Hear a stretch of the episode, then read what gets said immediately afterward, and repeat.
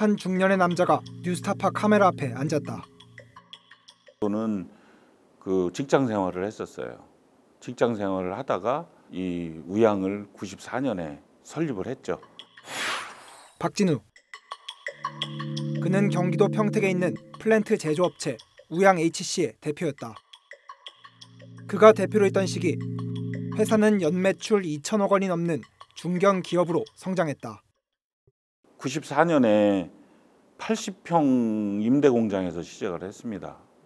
그래서 2000년 저희 직원이 저 포함해서 8명 정도 있었어요. 그리고 2000년에 매출 10억이 넘었고 그리고 2007년에 1000억이 넘었습니다. 그 다음에 2012년에 2000억이 넘었고 그렇게 비약적으로 발전을 했죠. 하지만 영광은 오래가지 않았다. 2014년 5월 박진우가 검찰에 긴급 체포된 뒤 모든 게 멈췄다. 14년 4월 30일에 압수수색이 왔어요.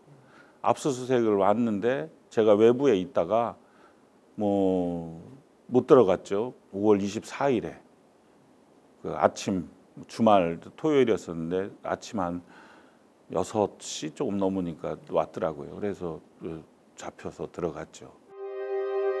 4년 후인 2018년 박진우가 감옥살이를 하고 나왔을 때 회사는 이미 다른 사람에게 넘어가 있었다.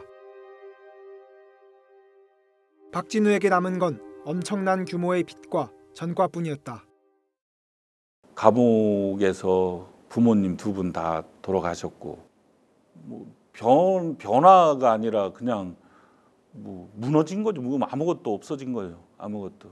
그리고 이제 전과만 남고. 네, 그런 게 제일 가슴이 아프죠.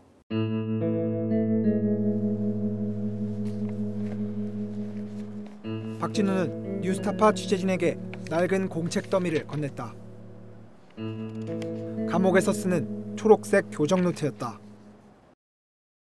그 15년 4월 이전 에는 좀 그 유실이 돼서 지금 예, 찾지 못하고 있고요. 그 이후 거는 나오는 날 전날 15 18년 5월 27일까지 예, 제가 그 안에서 썼습니다. 거의 매일 쓰신 거죠. 그렇죠. 거의 매일이죠. 박진우가 노트 내용 중 일부를 취재진에게 읽어줬다. 검찰에 다녀왔다. 지금 새벽 2시 40분. 도착해서 세수 끝냈다. 오후에 검찰에 갔다. 미치겠다.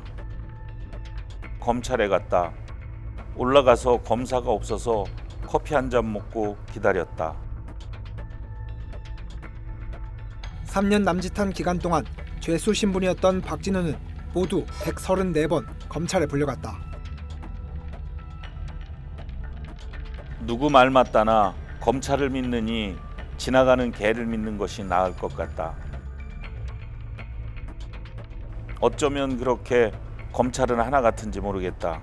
보는 사람 없고 듣는 사람 없으니 자기들 마음대로 협박하고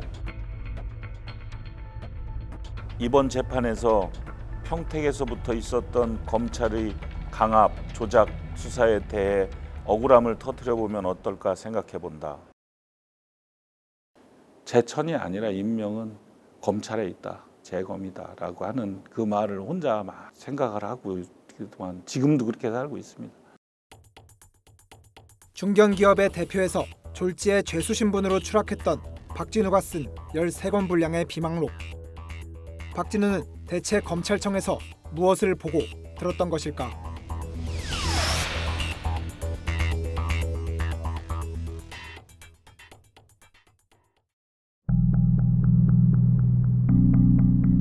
사건은 2014년 5월 평택에서 시작됐다.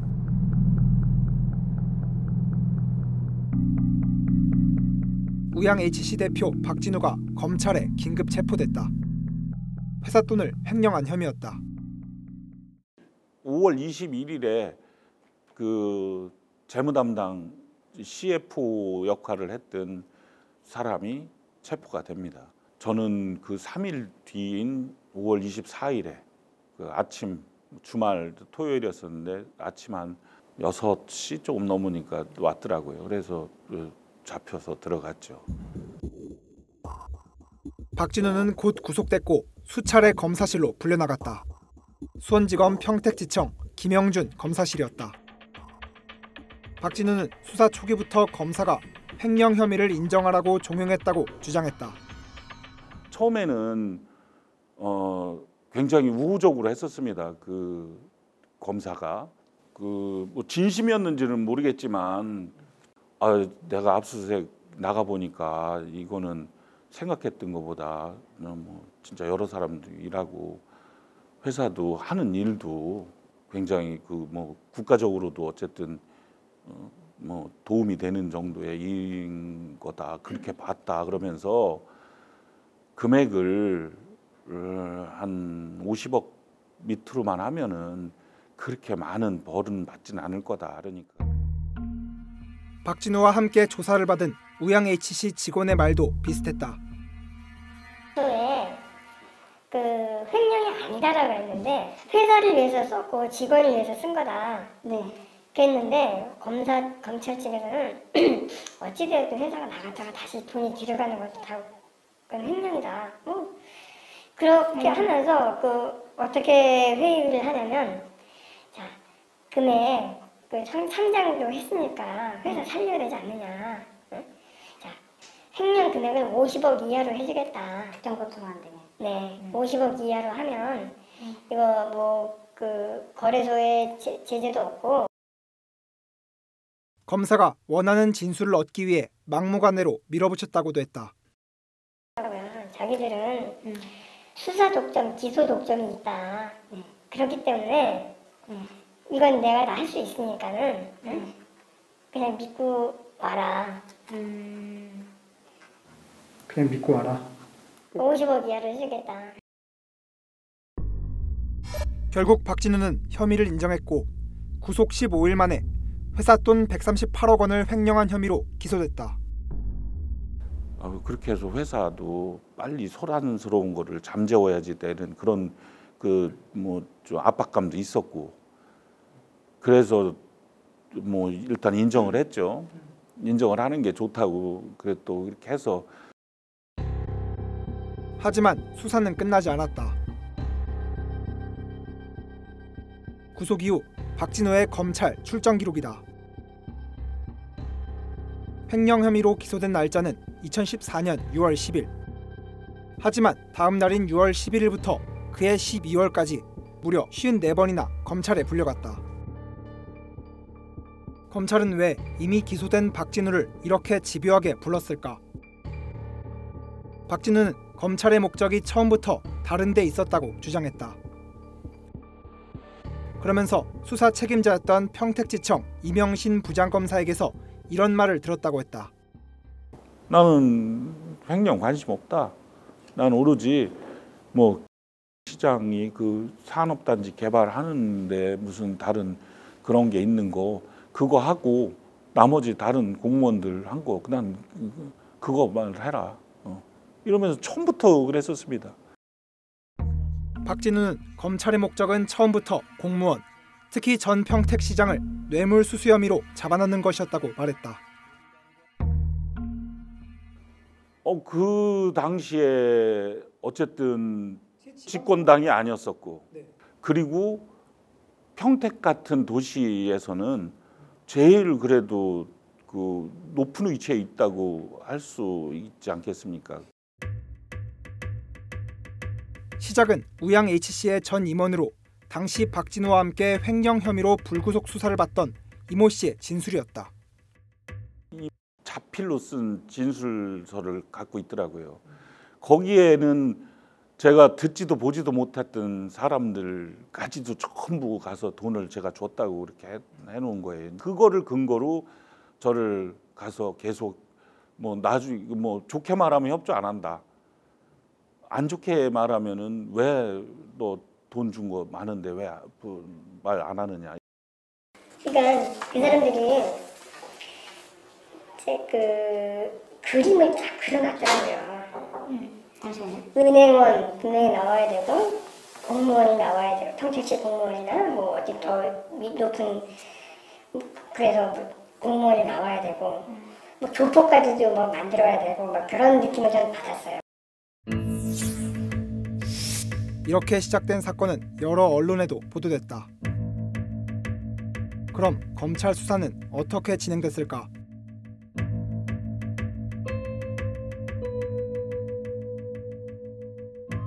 검찰은 박진우가 2011년 4월 A 전 시장 아들의 결혼식장에서 A 전 시장 측에 3천만 원을 전달했다고 의심했다.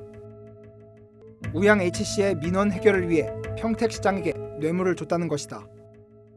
어쨌든 검찰에서 계속 불라고 한 내용은 시장한테 이. 주로 주가 되고 나머지는 이제 다른 또뭐 여러 사람들 그 보면은 뭐 제가 얼굴도 만난 적도 없는 뭐 많은 그 은행들을 특히 국책은행의 직원들을 많이 그냥 검찰은 직접 돈을 받은 것으로 지목된 A 전 시장의 측근 김모 씨를 긴급 체포하며 수사에 속도를 냈다. 그 구치소에서 보니까 잡혀왔더라고요. 그래서 어 근데 왜 저분이 잡혀왔나? 그때까지도 제가 그 왜 왔을까라는 걸 생각을 못 했었어요. 그랬는데 그 이이 하고 그 둘이 둘을 부르더라고요. 취재진은 당시 검찰에 체포됐던 김모 씨와 연락했다. 그 과거에 그 시장님과 관련해서 그 검찰 조사 받으신 적 있으시죠? 예, 예. 우리 집에도 저 압수수색 전부 하고 말이야. 네. 그러니까 난 영문도 모르고 무슨 무슨 일인가 하고 음. 잡혀 체포영장 발부받아가지고 김 씨는 검찰이 말도 안 되는 얘기들로 수사를 진행했다고 주장했다.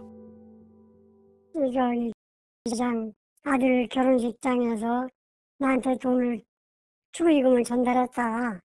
음, 그게 3천만 원이다. 3천만 원인데 전달을 했다. 그런데 나는 받은 적이 없다.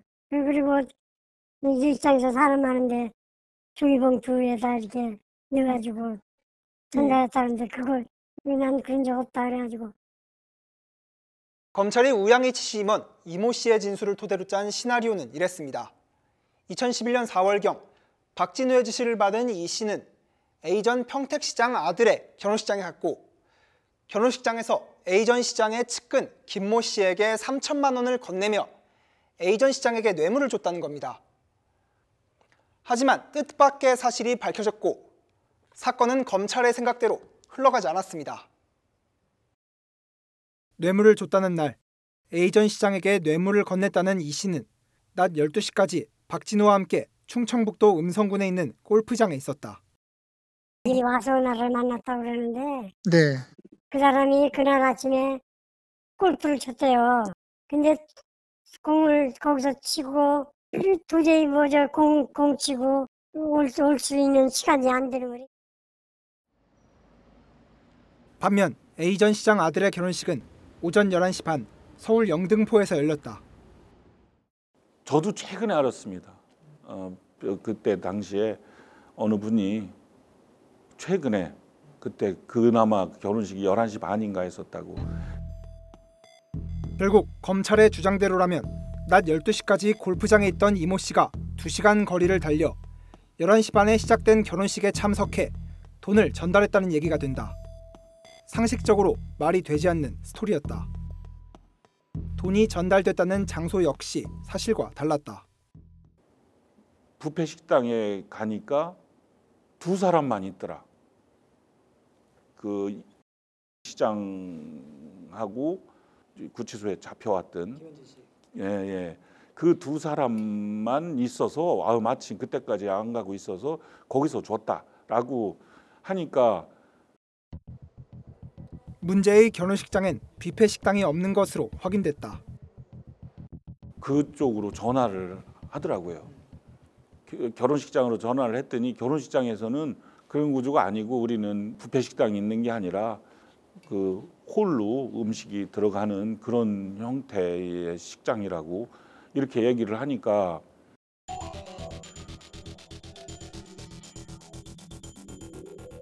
검찰의 시나리오는 이렇게 수사가 시작되자마자 무참히 깨져나갔다. 그런데 박진우는 검찰이 순순히 수사를 중단하지 않고 이상한 일을 벌였다고 주장했다. 거기에서 저는 그만둘 줄 알았죠.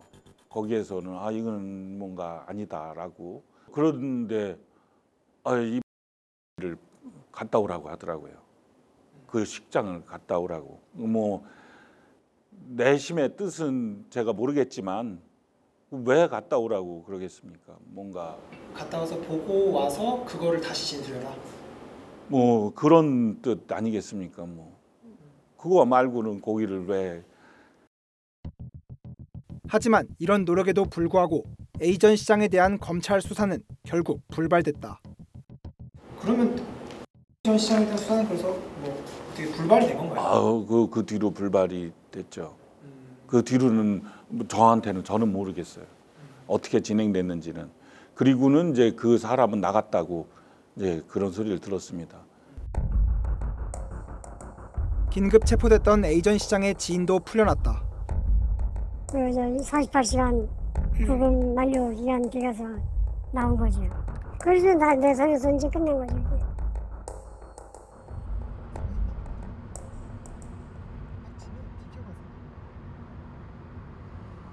취재진은 당시 검찰 수사에 대한 생각을 듣기 위해 A전 평택 시장에게 연락했다. A전 시장은 결국 인터뷰에 응했고 조심스럽게 검찰이 자신을 표적 수사한 것 같다고 말했다. 수사를 받은 사람들한테서 예 그런 그 초점이 이제 맞춰져 있더라 그런 얘기를 들었습니다. 나에 대해서 이제 수사에 초점이 맞춰진 것 같다 이런 얘기들을 들었습니다. 그때 그 검찰이 왜 그렇게 여러 가지 무리한 수사로 다 보이는 그런 일들을 했는지 그때 지역에서 의문들이 많았습니다. 당시 수사는 어떻게 종결이 됐나요? 저야 뭐 당연히 혐의가 없이 예, 끝났죠. 예. 이제 피고발인으로서 그냥 피고발인 간단한 조사만을 받았을 뿐입니다. 예. 거의 바로 뭐 한두 달 안에 예, 종결이 됐습니다. 예. 그럼 이 사건은 대체 어떻게 만들어지게 된 걸까? 취재진은 검찰의 A전 시장 측에 뇌물을 줬다고 진술하며 수사에 불을 지폈던 우양 H씨의 전 임원 이모 씨에 대해 알아봤다. 이 씨는 박진우의 대학 같은 과 동창이자 1993년부터 20년 동안 우양 H씨에서 함께 일했을 만큼 박진우와 가까운 사이였다. 특히 이 씨는 우양 H씨의 등기 상무이사이자 2대 개인 주주였고 회사의 회계 관리 책임자이기도 했다. 역할로 봐서는 그때 그 당시에 이제 관리본부장이었습니다. 그러니까 자금, 뭐 총무, 인사 이런 부분들 총괄하는 부서고 사장님이 그 당시에는 굉장히 신임을 했기 때문에 뭐 예시를 통하면은 뭐 다 되는 그런 상황이었습니다. 그런데 취재 과정에서 이상한 점이 발견됐다.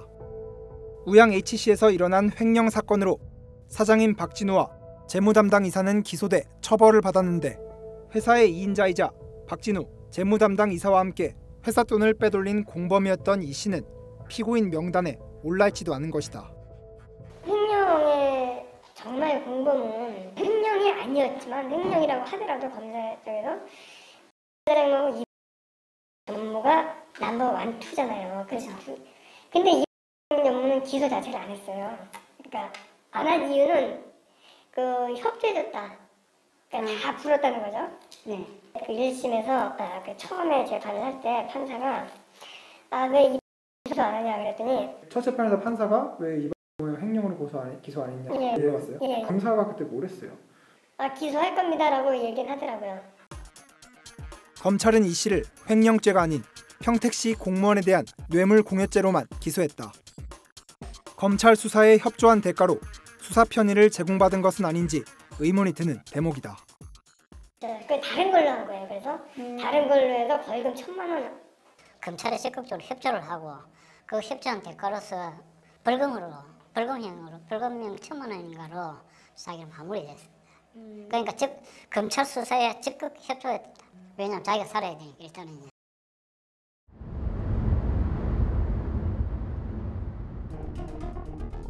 취재진은 이 씨의 입장을 듣기 위해 전화를 걸었지만 이 씨는 전화를 받지 않았고 문자에도 답하지 않았다. 결국 이 씨의 집을 찾아갔다. 혹시 사세요? 호주에 네. 호주에 살고 50, 10대 남성분 사세요? 네. 근데 혹시 사세요? 어, 아.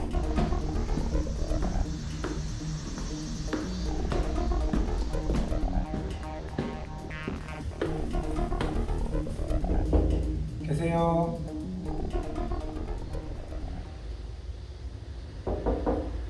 아무도 안 계세요. 오랜 시간 이 씨를 기다렸지만 만날 수 없었고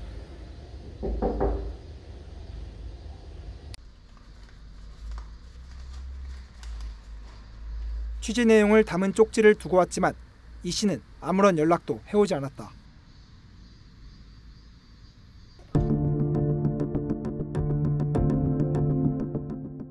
이 사건을 수사했던 평택지청에 질의서를 보냈다. A전 시장 수사가 어떻게 시작돼 어떻게 종결됐는지 A전 시장에게 뇌물을 줬다고 진술한 이모 씨는 왜 횡령죄로 기소하지 않았는지 등을 물었다. 하지만 평택지청은 아무런 답도 하지 않았다.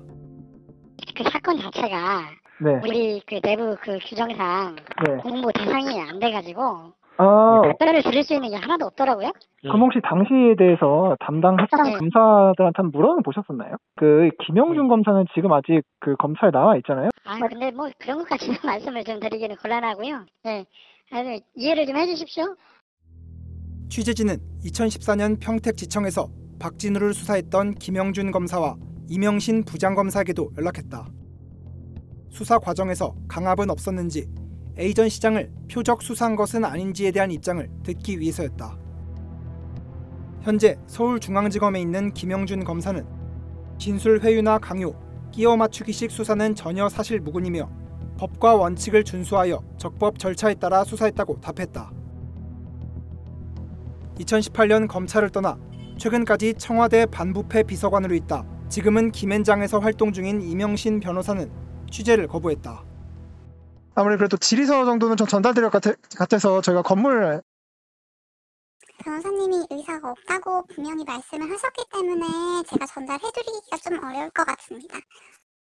그냥 뭐 취재는 뭐 기사 기자님께서 그냥 하시고 뭐 변호사님은 알아서 대응하시지 않을까요? 검찰로부터 회유와 강압 수사, 억지 수사를 받았다고 주장하는 박진우. 그리고 그가 검찰 수사 과정에서 작성한 13권의 비망록. 아무리 시간이 흘러도 너무 억울하다. 협박에 넘어가고 검찰은 왜 그랬을까? 그런데 박진우에게서 돈을 받아간 정치인이 아예 없는 것은 아니었다. 박진우는 검찰에 한 정치인의 이름을 말했다. 에, 위원이었었는데요.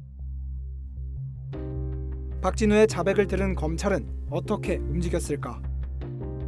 야당 소속이던 전 평택시장에게 했던 것처럼 끈질기게 수사했을까? 지역구 사업가들에게 수천만 원을 받은 혐의 등으로 재판에 넘겨진 의원이 1심에서 징역형을 선고받았습니다. 어느 그 근처에 식당이었었던 거, 그 다음에 보좌관하고 의원하고 그렇게 셋이 만났던 자리. 그런데 한번 생각을 해보면 네. 그게 무척 민감한 내용일 거 아니겠어요?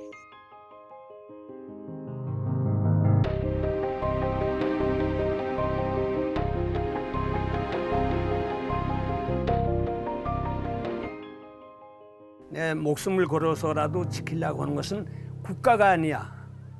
난 분명히 소위 애국 이런 것이 아니야. 진실이야.